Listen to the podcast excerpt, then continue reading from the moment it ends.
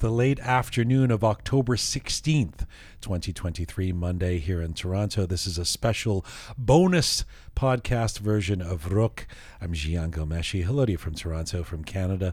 Salam Dustan Aziz Duru Bashama. This is the second week in a row, Pegah June. Yes, yes, it That, is. uh, you know, I don't usually say Pegah June. I know. A lot of affection today yes. that we are giving you a bonus podcast.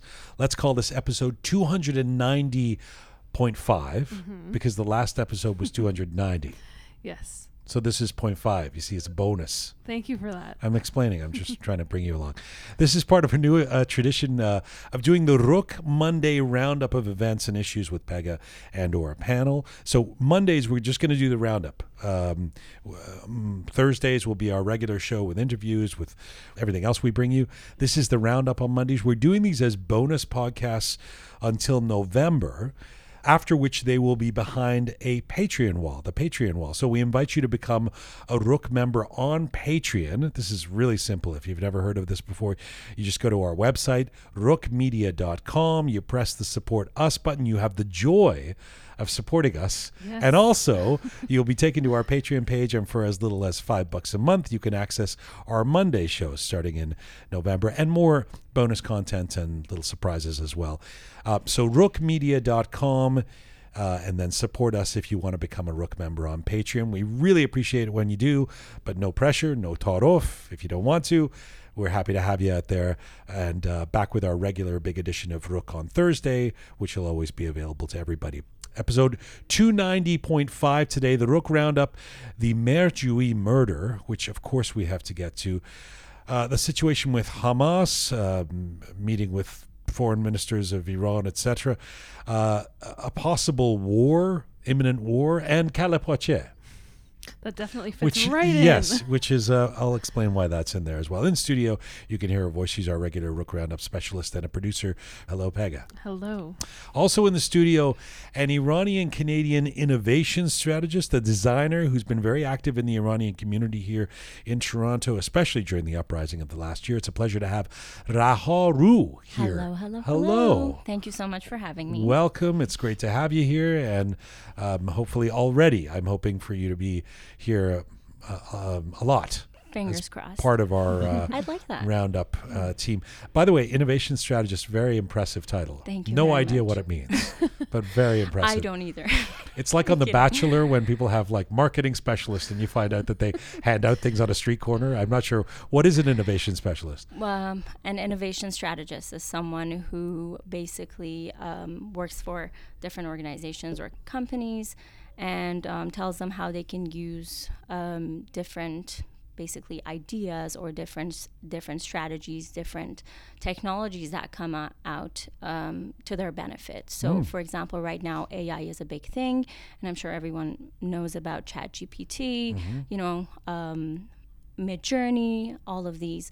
And um, what I do is I, I basically um, ideate and I illustrate how um, these technologies or these ideas can fit into the landscape of a company or a business or, All right. you know, Very lengthy answer. Yeah. was- thank you. yeah. And more Well, importantly, I like that your reference point was The Bachelor. yeah, I've, I've been known Okay. to. Yeah, I mean, I, but also um, still not still not a doctor and engineer, by the way. Innovation strategist. I'm not sure where it fits in the hierarchy of proud Iranian parents. Do they understand innovation strategists? They are pretty proud. I, I hope. I hope they're proud. But Right. um, I didn't really give them a choice on that. Um, I'm pretty independent minded. So, right. but they're okay. All right, we'll we hear some of that independence here. Yeah. Visiting from also at the table, visiting from London, he's a singer, a songwriter, an activist, a former Roqe guest. You may know him from his one of his bands, Blurred Vision, also from his solo work. He has a brand new album out called Love Revolution. Sepp Osley is here in the studio. Hello, sir. Sepp. Hello, hello. Again. An Iranian Canadian boy Yeah, Iranian who is born. now in London. You've done the opposite of me. Yeah. You, I grew up in London and came here. That's you, right. you've moved to the UK.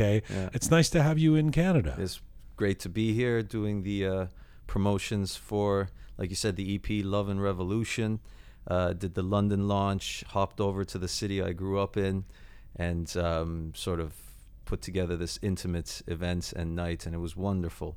Uh, That and the, the Toronto gig the last Toronto week. gig, yeah, it was just a, a. Both shows were an intimate sort of run up to what's about to come in 2024. So it's just good to be back in the city I grew up in. You know, so I consider myself Persian-born, Canadian-raised, British-based, globally driven. I was I was reading some of the the notes around the impetus for the songs on this album, this Mm. new record of yours, and it's it's so funny how you keep doing things that are prescient. Like you're talking about, uh, this is really important because we're facing potential war in our world and everything. Mhm. It's like you wrote this before the last week, right? I I- mean, uh, this this Yeah, album, I wrote and it, so and it and it's kind of like that. Um, that I mean, you're somewhat very uh, like your your your moment that you're very famous for is is um, when your band Blurred Vision did that song uh, where you took the Pink Floyd Another Brick in the Wall and you Mm. did Hey Ayatollah Yeah, and we've talked about how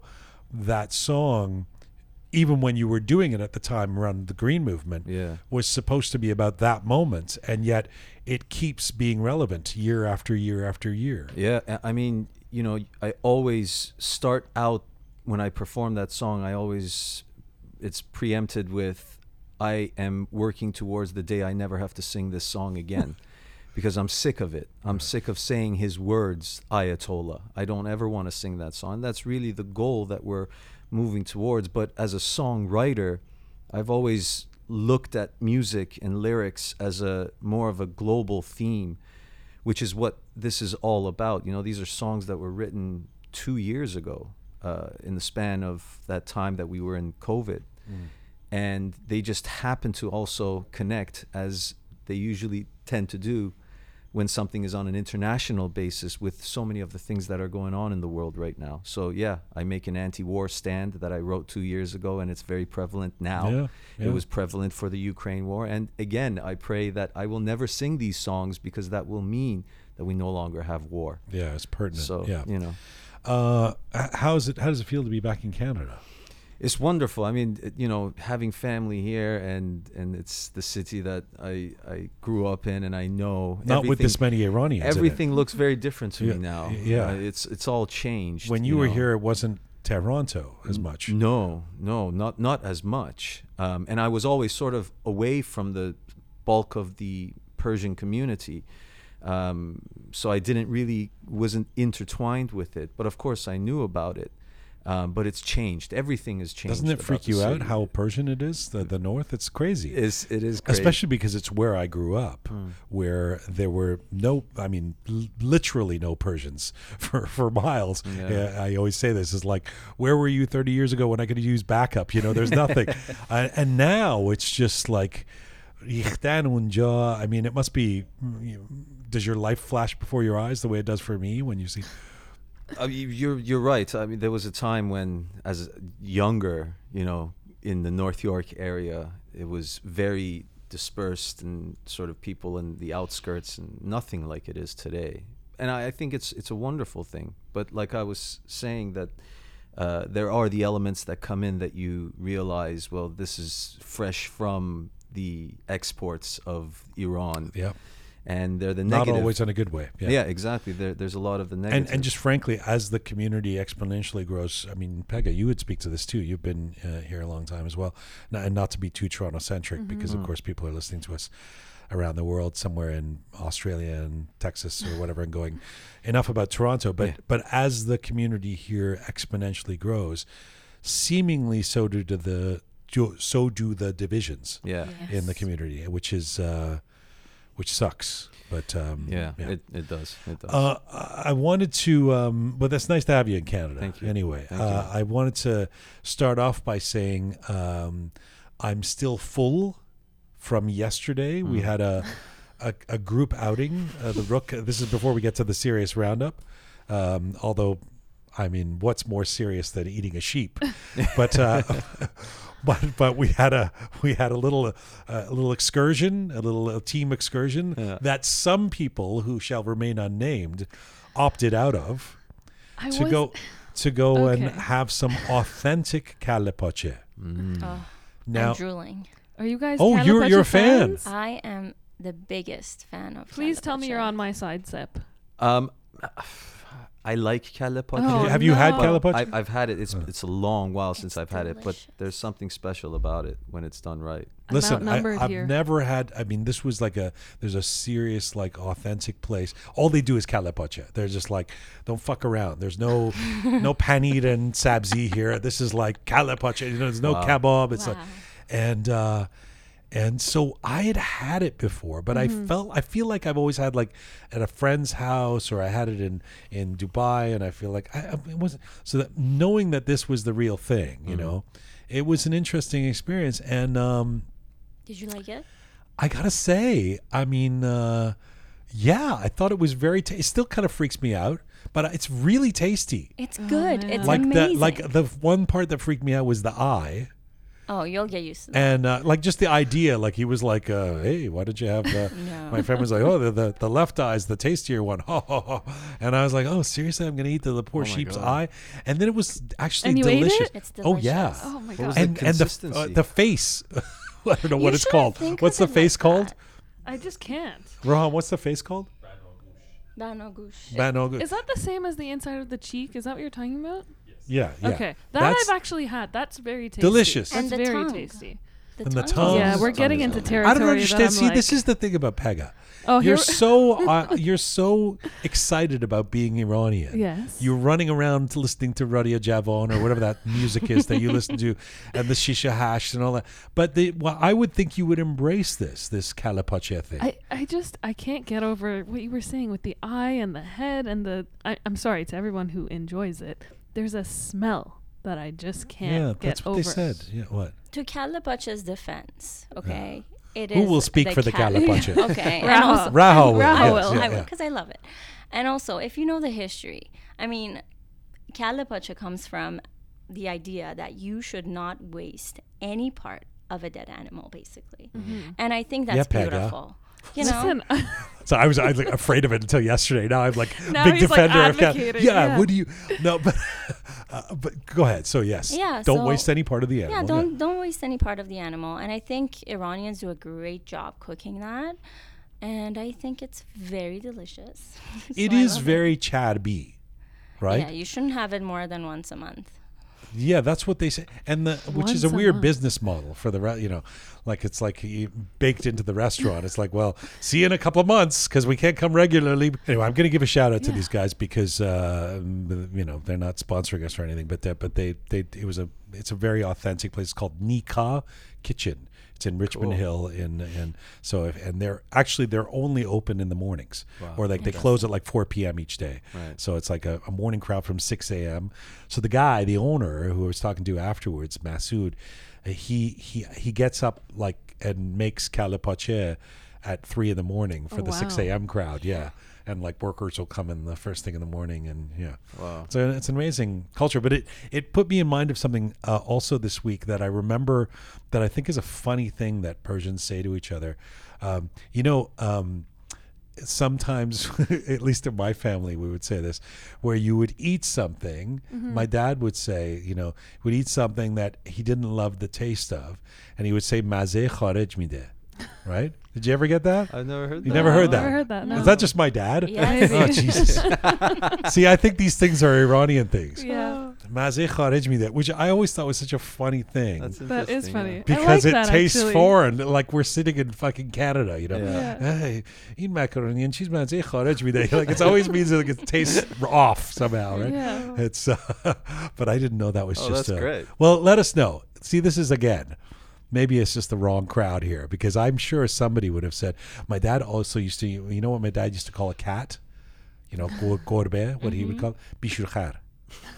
A Bishurkhar. A stupid donkey. in a loving way. He loved the cats. He would call them bishur. so I would like, Like growing up. I was like, "Oh, what's your bishur khar's name?" And they'd be like, "What? What are you saying?" And I'm, the bishur khar. What? Are you sure your dad wasn't just setting you up for a lot no, of bad that's things that was his name. Bishur Khar. Tell the kid. All right, Oh, fine. so, uh, what, what have we learned so far? Raha and I are going to go for Kale Pache. Yeah? Definitely. Sepp, Thank so far you're very Switzerland about all this. You you don't you know you've been very neutral about it. He everything. said he likes Kale Pache. I'm, I'm he down for kind of said Kale Pache. it, but you know, you're I was down really for. hoping I would have Yeah, someone on my I'm side. down for but, trying you know. it, but uh, yeah. All right, let's get to the roundup. Uh, enough hijinks. Let's uh, let's talk about. Uh, uh, sadly, I mean, all of the, you know, I guess there's some weeks where we have some positive things. Shervin wins a Grammy or something, but I mean, there's very there's very little that feels positive right now. Not just for Iranians in Iran necessarily, but um, but just globally. Um, and I thought I would I would ask a a tediously uh, simple question to begin. Uh, and um, because the roundup is just about giving us your opinions based on your own experience, nobody has to be an expert to. But just in general, how are you feeling about the world right now, Raha? I'm feeling. I was actually listening to a podcast about this. I'm feeling very hopeless, um, but it's very important to find hope in times like this, where the world, when the world is going crazy around you and everything seems to be kind of spiraling down.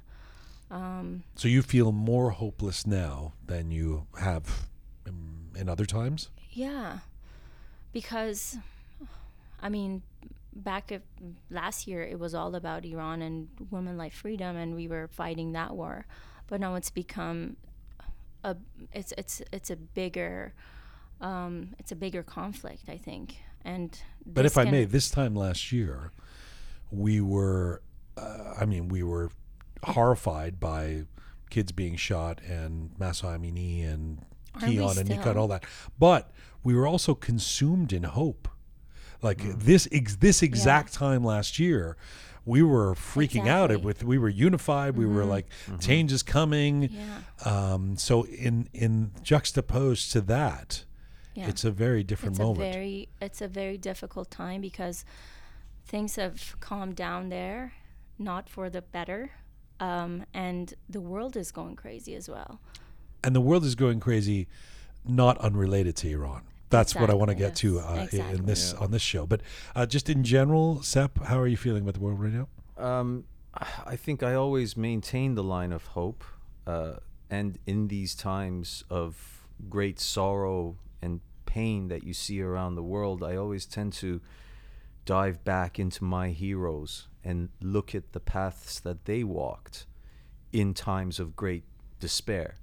I think of Bob Marley in the 70s and the revolutions and the political upheaval that was going on in Jamaica and how he stood with so much strength through his music and through his personality while treading some of the most dangerous moments of bloodshed and carnage and getting shot and then two weeks later, stepping up on stage and uniting the oppositions that were trying to kill him uh, I think about John Lennon and I think about these voices that went through so much in terms of war and all that stuff, and yet still managed to give humanity the best that we hope for in song.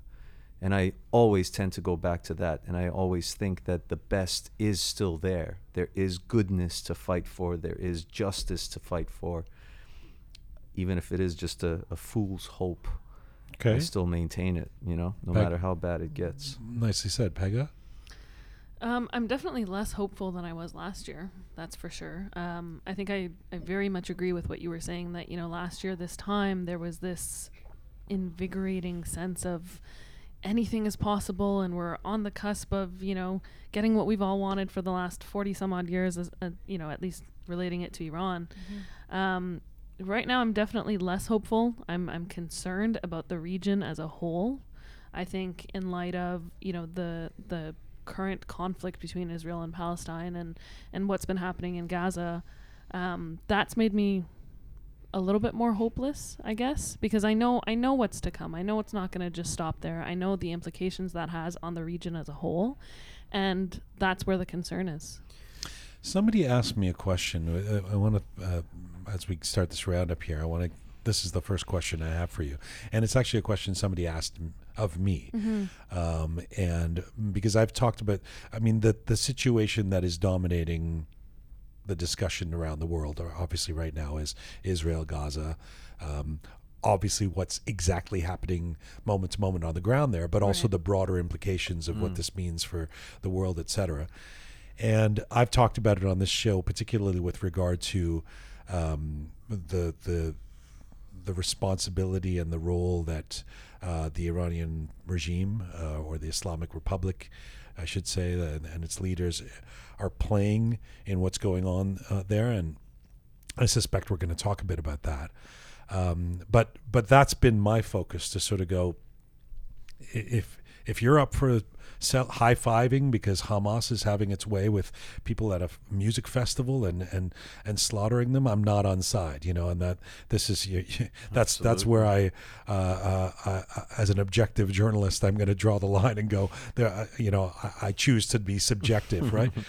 But but somebody in the aftermath of that was saying. Um, people are asking me to whether I support Israel and whether I support the Palestinians, and and I feel like I'm in a weird position as an Iranian, you know.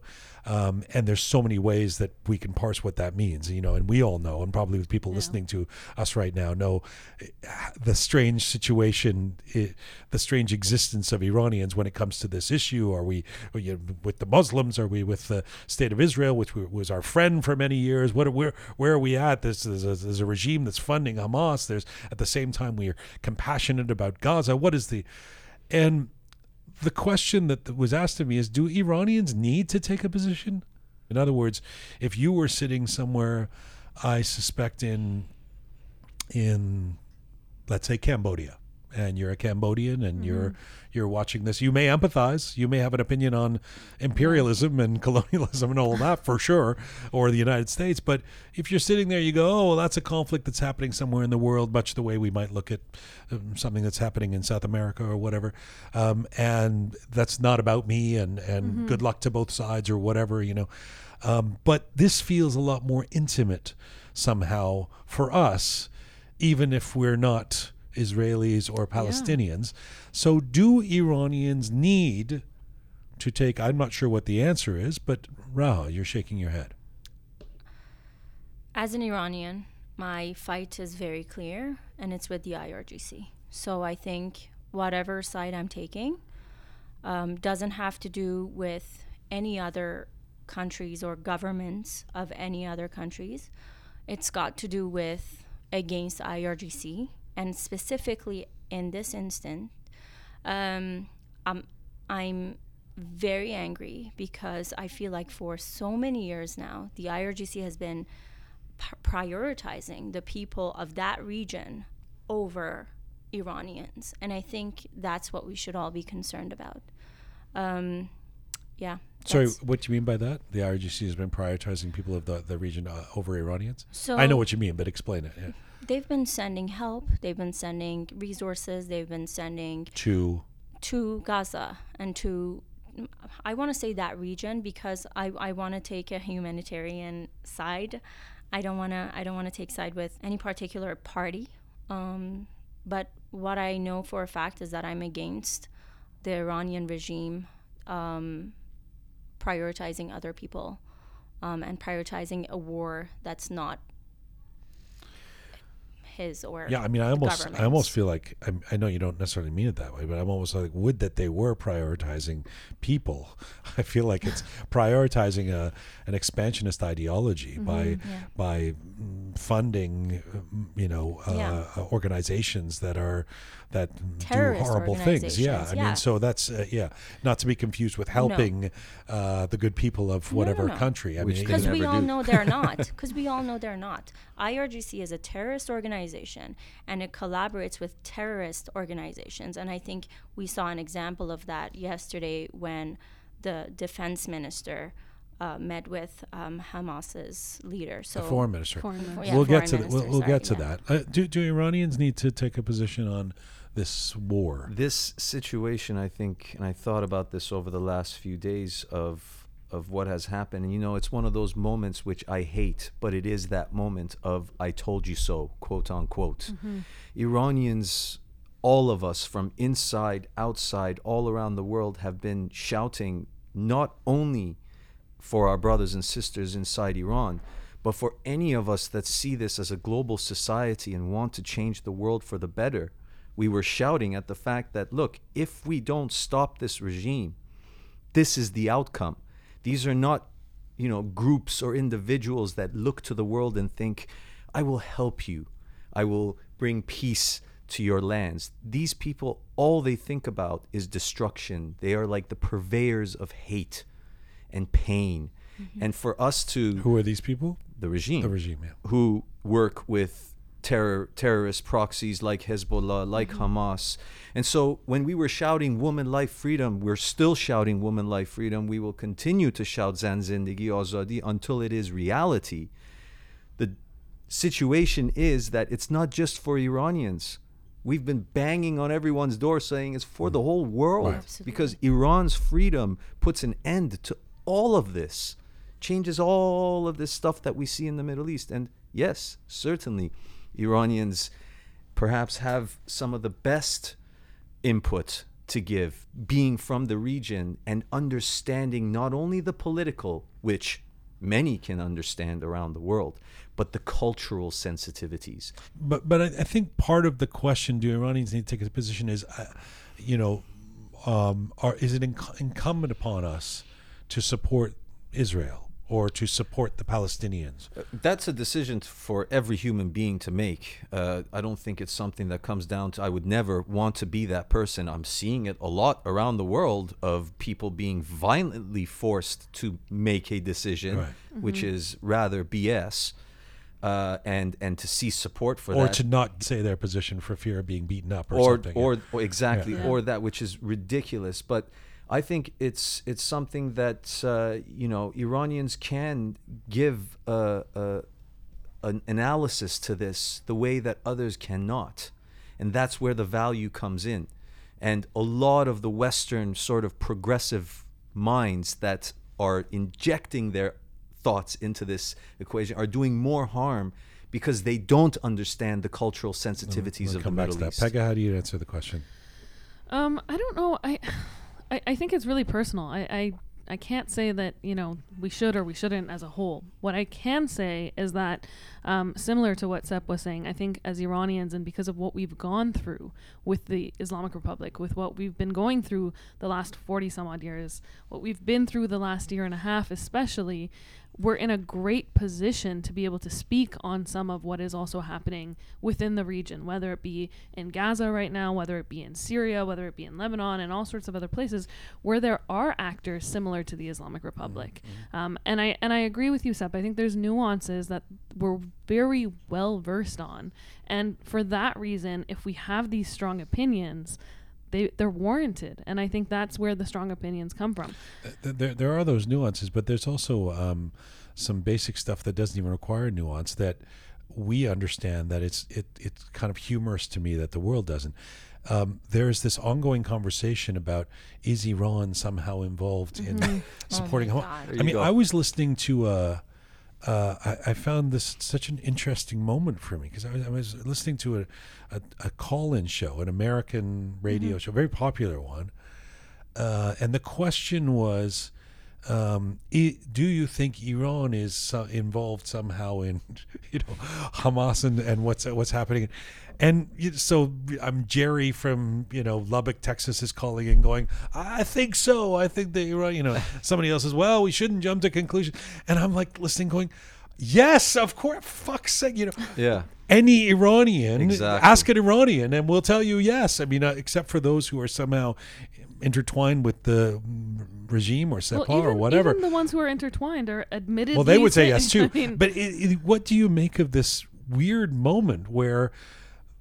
The Ira- Iranians are almost ahead of the rest of the world in Yeah. saying, "No, no, no! Iran is complicit in this. It's- don't don't actually um, try and be nice to us and be uh, and, and and be too thoughtful about this. We already know, Of course. that this regime. I mean, we're intimately aware of what this regime is capable of, Yeah. and therefore, of course, we know that the regime is involved in exporting terror But somehow. they can't say. Sorry, they Go can't ahead. say that. Or, or, this is why I think there's some question about that because there's a concern that comes with admitting that. I mean, it, we talked about this on Monday. We talked about that about they have why to start a war then, exactly. etc. So it becomes really difficult to say. But you at the level of a talk show uh, where, Yeah, where that's people are calling in, that's the part where I'm just Yeah. going. Yeah. And You know, we we have to educate.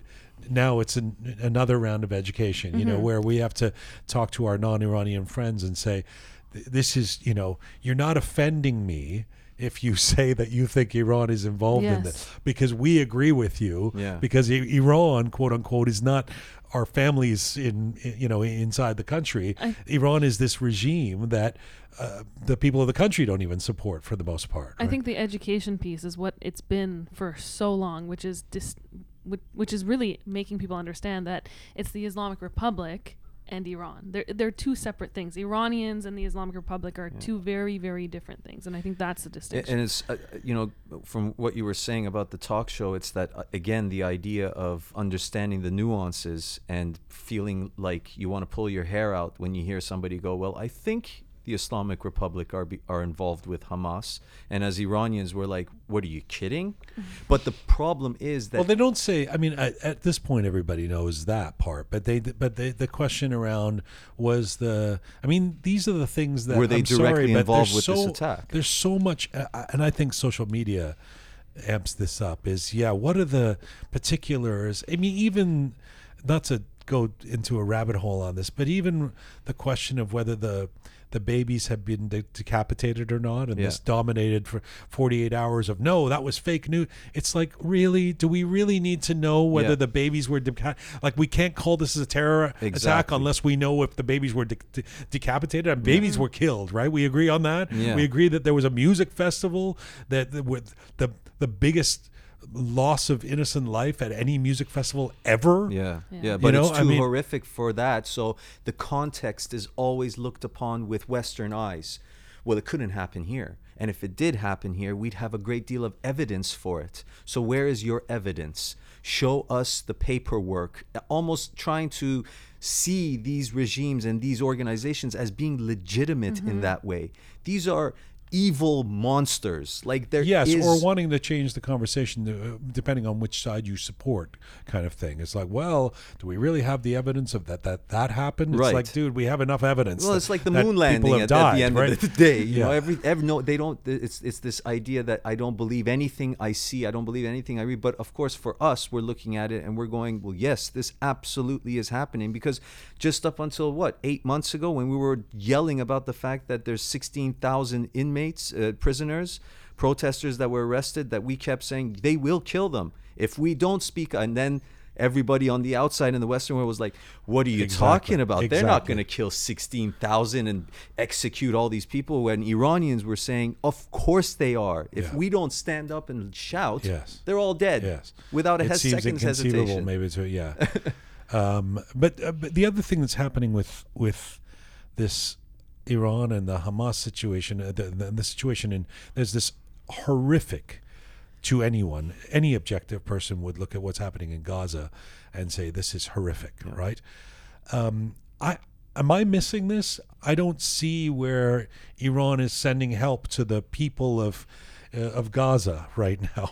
I mean, I know that they're meeting with Hamas. Yeah. And I don't actually know what Hamas is doing to, Yeah. to, to save the people of, of, of Gaza. Not very there's, much. There's Nothing. a there's the the the tone and tenor of this video that emerged of Abdollahian, Mm-hmm. the foreign minister, meeting with his Hamas counterpart. And it was like two bros going into the, the club on a Yeah. Saturday night, you Yeah. know. Um, was was kind of terrifying. Mm-hmm. It was like, as we say, not only is there no denial, like you know, where I mean, there's a de- denial that somebody issued it was a Khamenei or somebody Khamenei, said yeah. we didn't exactly help plan the thing. He you said know, we weren't involved in the militant attacks. right? is But what he way to go. But but but good, but good job, But, Hamas. yeah, Yeah. Meanwhile, Yeah, I the mean- Hamas added leader that, is I in my think, yeah. office three days prior to the attack. what, what what what do you? I mean, none of us are policy experts, but but it, but it, it does feel like we're they're closer to a war that involves Iran than than we've been. Right? I think that's something that the Islamic Republic Wants. wants Yeah. desperately That's wants. why I was I was Absolutely. thinking none of these things that they're doing make sense unless they want Iran to be part of this war. Well, of, of course, and the, the, the, the dialogue that was had prior to this was Saudi Arabia's uh, thawing of relations with Israel, the Abraham Accords, that the Islamic Republic did not want that to go through. And many people have said that this was a big move to completely destroy those talks from going forward into sort of some sense of, of, of peace between the nations.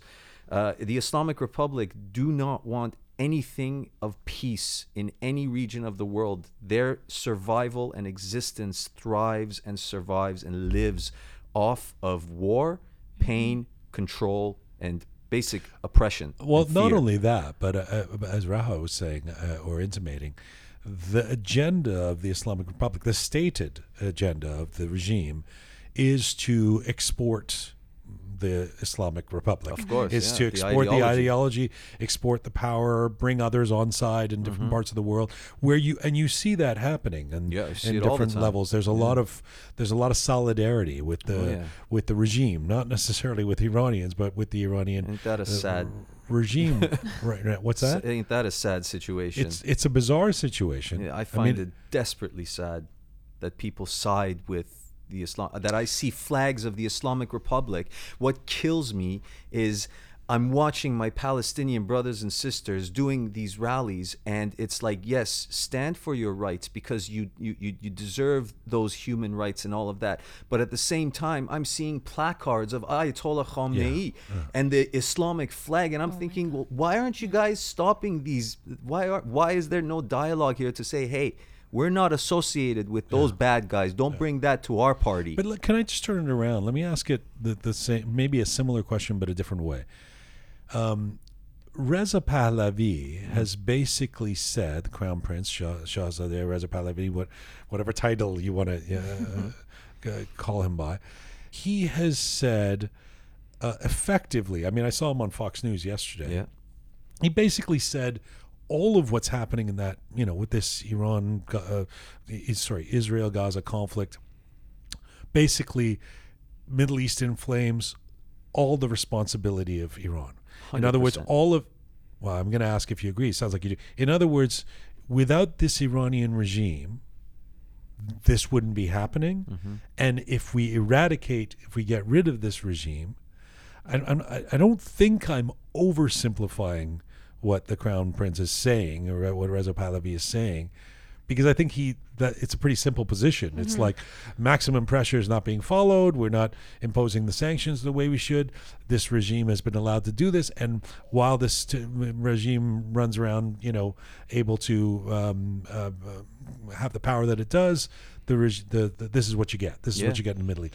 Is that too simplistic? I don't, not at all. What what Shahzadeh Pahlavi has stated over and over again is the absolute truth to everything we're seeing since the inception of the Islamic Republic in the Middle East and the revolution.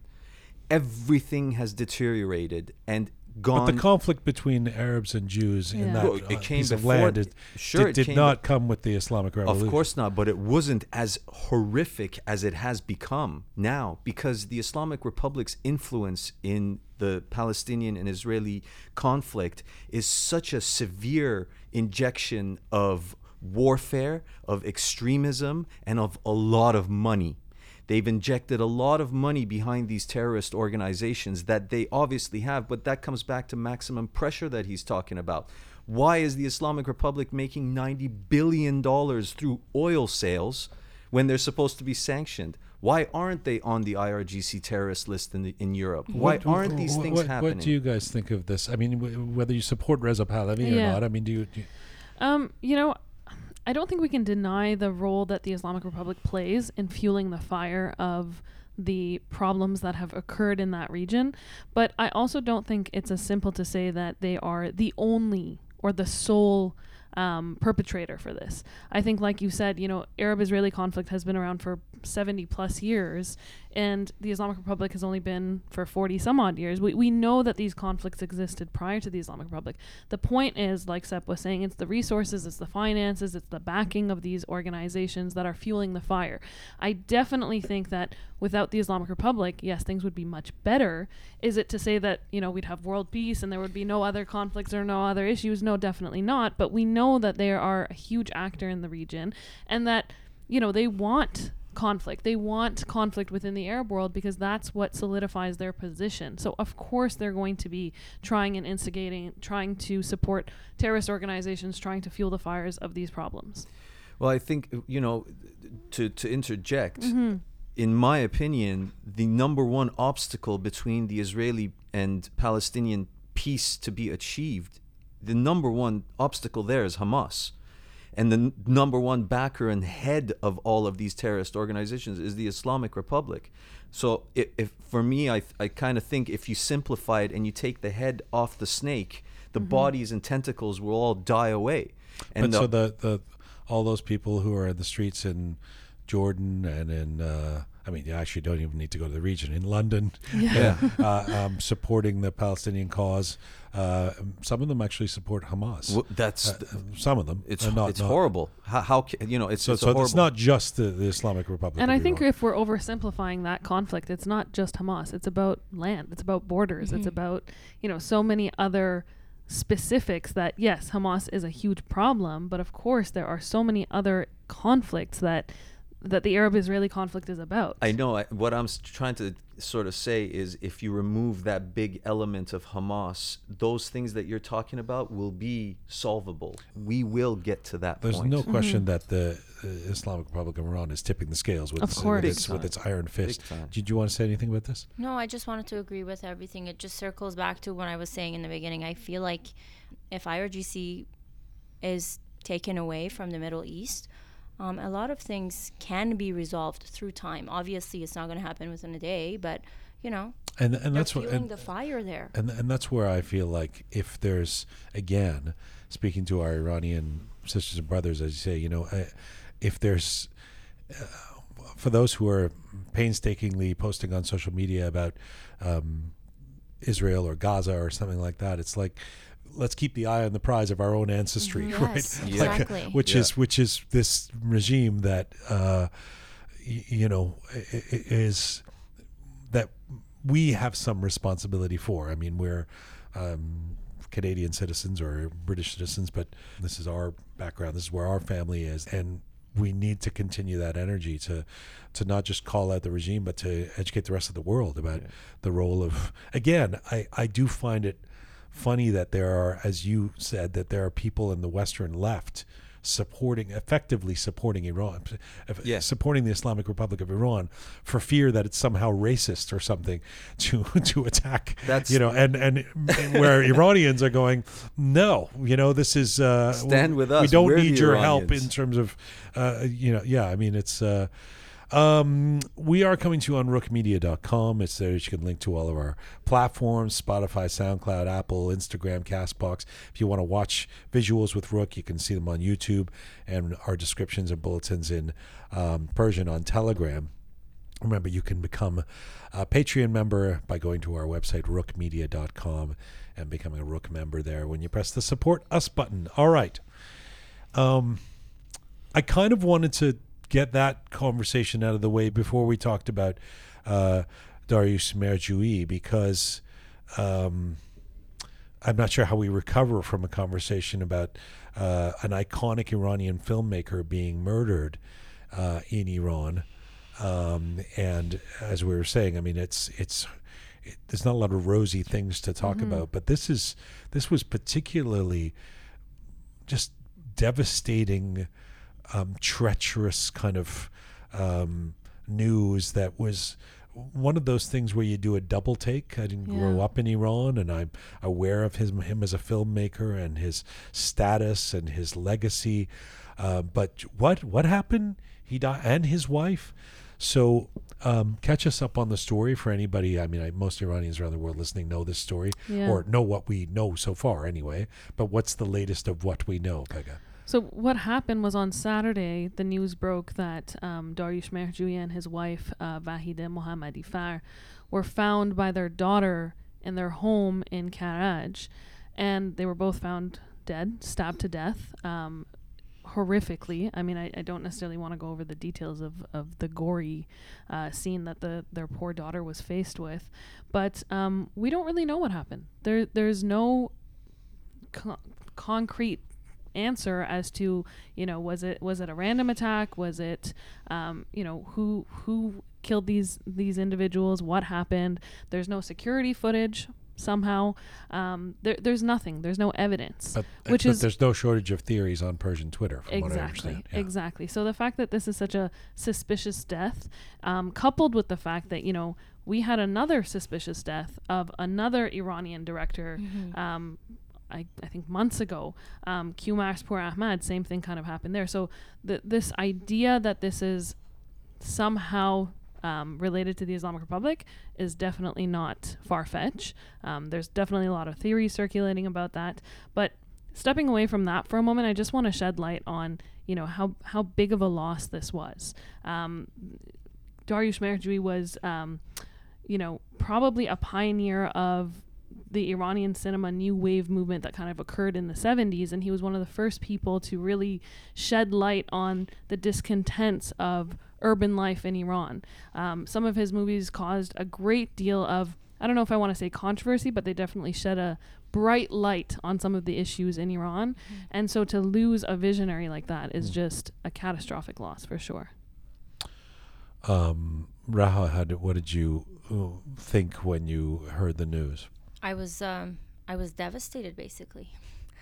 Um, just first of all, I feel so much for Mona, their daughter, who found who found them um, in that horrific state, um, going back home. Basically, I can only imagine what she's she's. I can't even imagine actually what she's going through, and I hope that she recovers from this trauma. Um, but um, I don't know if you read the news that um, Vahida had uh, posted a um, had made a post the night before the incident happened, and she had written in her post that Or, or the week before, or a few days before? Was it the night before? I, I read that it was the night before, but Uh-huh. but I'm not sure. Bahide being. Vahida being the wife. yes. Um, she wrote in her post that "Mm, tonight our dog started barking vigorously at the door. So I went to the door, and um, there was this man. I'm just summarizing what she said. There was this man, and um, he pulled out um, um, knife, and he threatened me with the knife, and I'm still shaking. For at first, I thought he's joking, but then I figured it it was a real threat. And um, sh- the fact that she actually wrote this on social media and contacted the securities and the police, and they didn't do anything, you would not have this in any country where they value their artists and and their cultural figures. You know, he's a huge figure in the Iranian cinema, as uh, Pegah actually pointed out, and I um, the only thing that I can say to this is that what a loss for us as a society to have to to be to to be in a situation where one of our intellectual figures is taken away from us mm-hmm. like this. Mm-hmm. And the and again we go back to the government and we go back to we go back to the IRGC and it's them creating a situation where people are either enraged or they hired this person to do this. so many you know? people. First of all, we know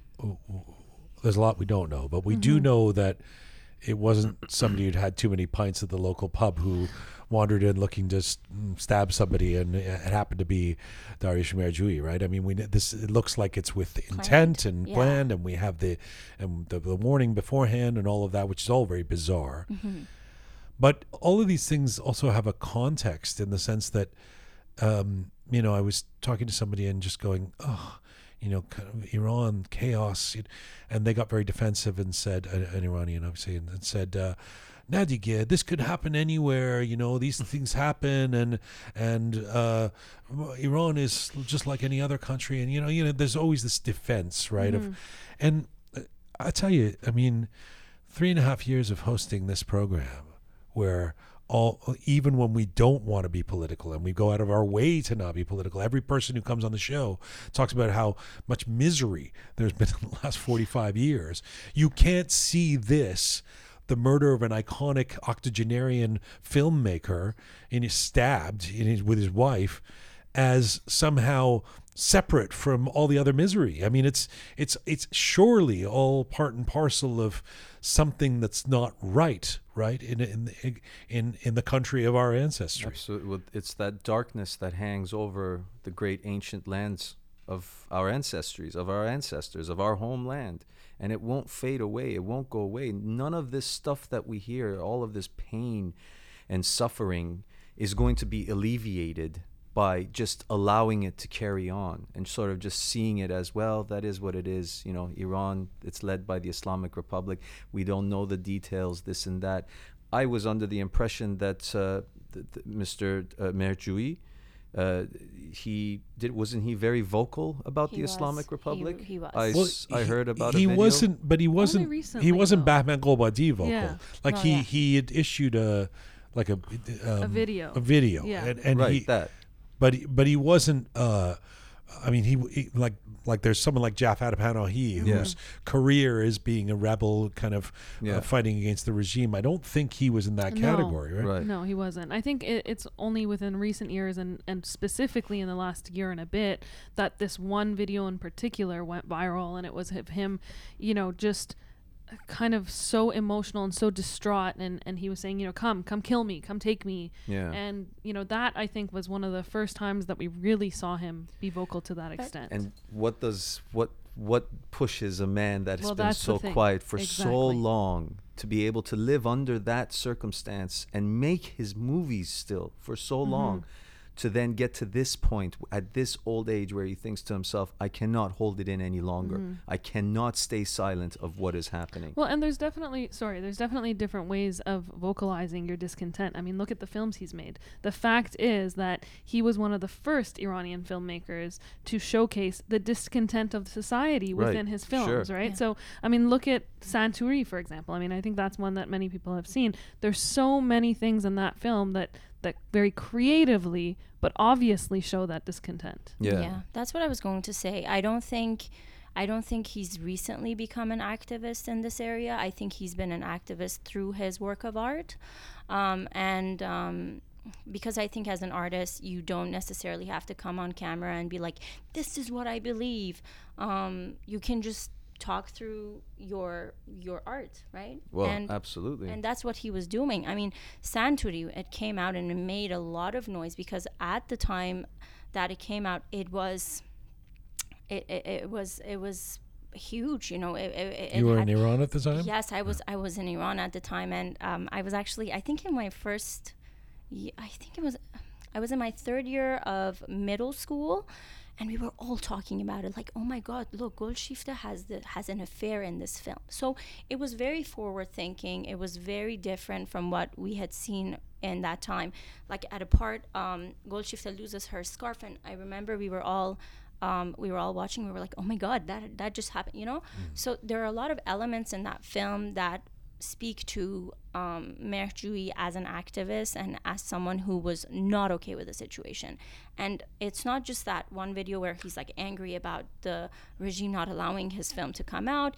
He had um, he had previously also uh, done a video where he's asking um, Vah- Vahida, his wife, to take off her scarf. Yeah, take off your scarf. This is all over. This is all going to be over. You know, he's definitely he's obviously uh, speaking about the the woman life freedom Sure. movement, and he's he was an activist. So I think um, yes, I think he was active. All right.